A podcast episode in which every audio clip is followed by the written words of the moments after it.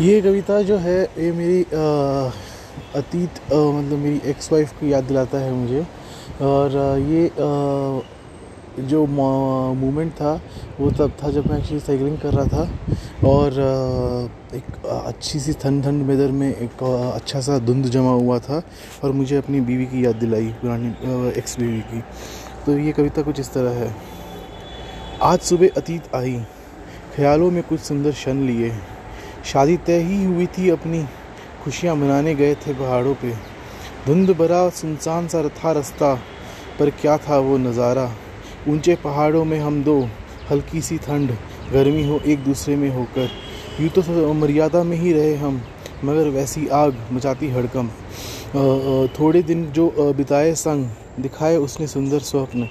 अफसोस तो ये है, वही रहे अपने रिश्ते के अनमोल रत्न। तो आ, ये है कविता जो मैंने आ, मेरी थी। आ, एक सुंदर क्षण जो मेरी शादी से जस्ट शादी जब तय हुई थी तब की बात है। और आ, उसके बारे में कविता लिखी थी मैंने। आशा करता हूँ कि आपको पसंद आई होगी।